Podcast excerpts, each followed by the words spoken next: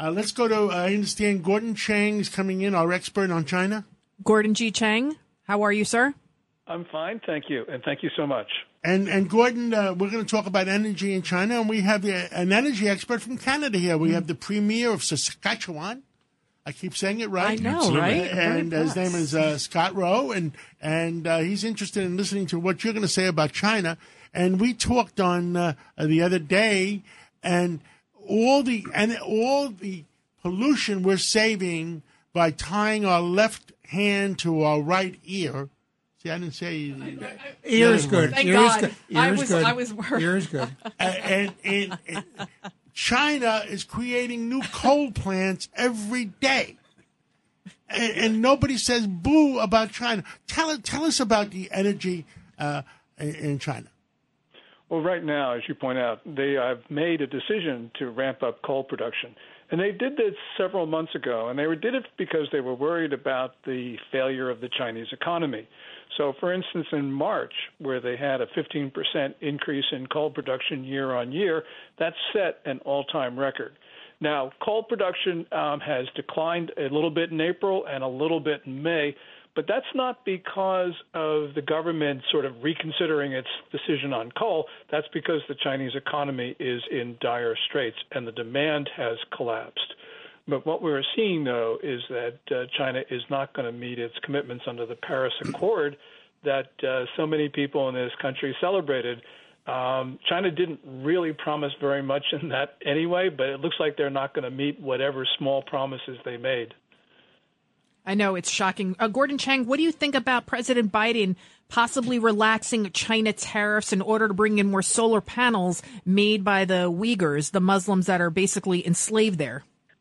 Well, there are two things here. First of all, um, there are domestic solar production, um, which is going to be severely crippled by um, Biden's decision. And second of all, what we're doing by um, the solar panels made in Xinjiang or East Turkestan is complicity with genocide and crimes against humanity, because that's what's occurring in that region with the Uyghurs. China has made a decision to eliminate the ethnic uh, identity of the Uyghurs that's genocide under the Genocide Convention of 1948, to which the United States is a party. And we have an obligation to prevent and punish acts of genocide, but instead we're promoting them. So this is 100% wrong. And whatever uh, small achievements we have in this country are just more than overset by what's going on in China right now. Premier Moe, I mean, what kind of sense does this make? The fact that China's ramping up production, Venezuela, we're looking to them for more oil. All these other, I mean, we're on the same planet. I mean, we're in the same environment. And meanwhile, we can produce the oil so much more efficiently and cleaner here. Correct, Premier? Yeah, this and and this is you know th- this is the global challenge that we have, and you know when you talk about emissions, it doesn't matter whether those emissions come from uh, North America, or they come from China, or they come from somewhere else in the world. Uh, they're they're they're all emissions, and uh, we need to start comparing our, ourselves and our industries uh, against uh, the the rest of the world uh, when we when and and we already are in many cases. I would say virtually all cases. Whether you're building vehicles, whether you're you know producing oil, whether you're producing food, uh, whatever you're doing, uh, us in North America, and this is this is a story I bring from Saskatchewan. We're producing some of the most sustainable products in the world already today and we most certainly uh, should be opening up access to other, uh, I would say, Canadians, but also North Americans to ensure that we are preserving, uh, you know, our ability to have that energy security, have that food security, so that uh, we aren't finding ourselves in, in, you know, in a in a vulnerable position where we're relying on someone else for that energy. Uh, we we produce the cleanest, it's the highest quality. Um, if we would remove some of the, the the, the the impediments that we have, both north and south of the border, that aren't reducing emissions in any any way, in case in fact, if we're replacing that product with some offshore product, they're actually increasing global emissions. Um, but we should make make these products available as affordably as we can uh, to the people that for example, I serve as a, as an elected politician, but to, to all of the people across uh, North America, we, we, we owe this to them, and we're making some some misguided decisions, I think, uh, on both sides of the border. And the energy security conversation is coming, though, and it's coming sooner rather than later. And I, I think the uh, you know I think citizens are going to bring it. They certainly are in Saskatchewan. Wow. And it's safer also to transport the oil via pipeline versus any other any other way. Correct? Yeah, the KXL pipeline, uh, you know, most certainly, and, and, and the Canadian portion of that is largely in across the border, crosses the border from Saskatchewan into Manitoba.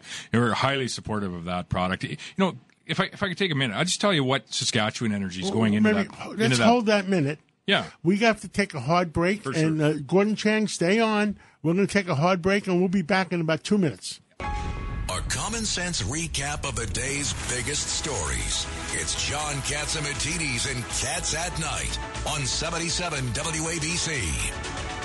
Uh, when we took a break before, we were, uh, Premier Moe was about to talk uh, uh, about uh, what's going on in where in Saskatchewan, and uh, Premier. That's right. We were talking about the KXL pipeline and, and the opportunity for that versus, uh, you know, where, uh, you know, we're looking for, for oil, whether that be in Venezuela, Saudi Arabia. Uh, this is the oil that would go into the KXL pipeline from Saskatchewan. It's oil that's produced up in the Lloydminster area. It's oil that um, has changed really how the, the production pr- practices have changed, come about by billions of dollars of investment in what's called the, these thermal plants that have reduced our, our methane em- reduction, our methane emissions, pardon me, uh, in the province by 60%. We just reported this out two weeks ago. Wow. Uh, 2015 to today, we're down 60% in our methane em- emission reductions, largely due to the investments that were in, in this particular oil field up in the Lloydminster area.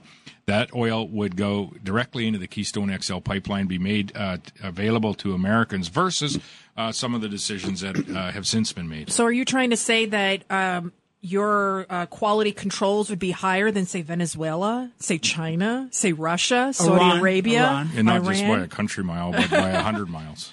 Gordon Chang, why why do this? Why is President Biden slowly dismantling this country? People can't afford to pay their bills anymore. I was just holding up a bottle of Gatorade before for four dollars. Gas by me five thirty five a gallon. Diesel seven dollars a gallon. This can't go on anymore. The way it's the the country is headed at this point.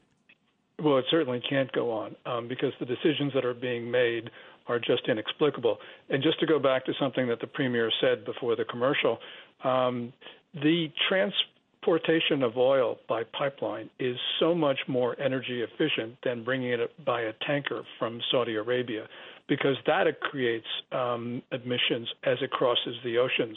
So, really, what we're talking about are decisions that I guess President Biden thinks you know, play well with his base, but don't make any economic or other sense. And, and that's really the problem right now that the Biden administration has just lost competency. It's lost the ability to decide what's best for the nation, and it's just now trying, I think, to keep, keep uh, popularity, um, which has lost most of it right now. So when you think about this, it, it really is just a failure of governance at its most fundamental level.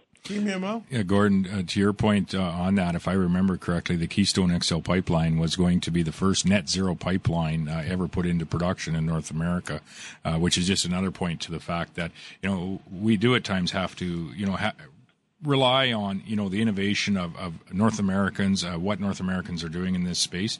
Uh, they're they're they're producing some of the most sustainable products uh, in the world, and it would do us all well to make them available to the folks that we represent across this continent. The sad part is you have the media that's basically the propaganda machine of the left wing party. And so a lot of Americans are misinformed and they think this is, oh, we're ruining our future. We're destroying the environment. John, I remember as soon as the Keystone pipeline with that first executive order, what did you say? John, what did you say was going to happen? Prices are going to go up tremendously.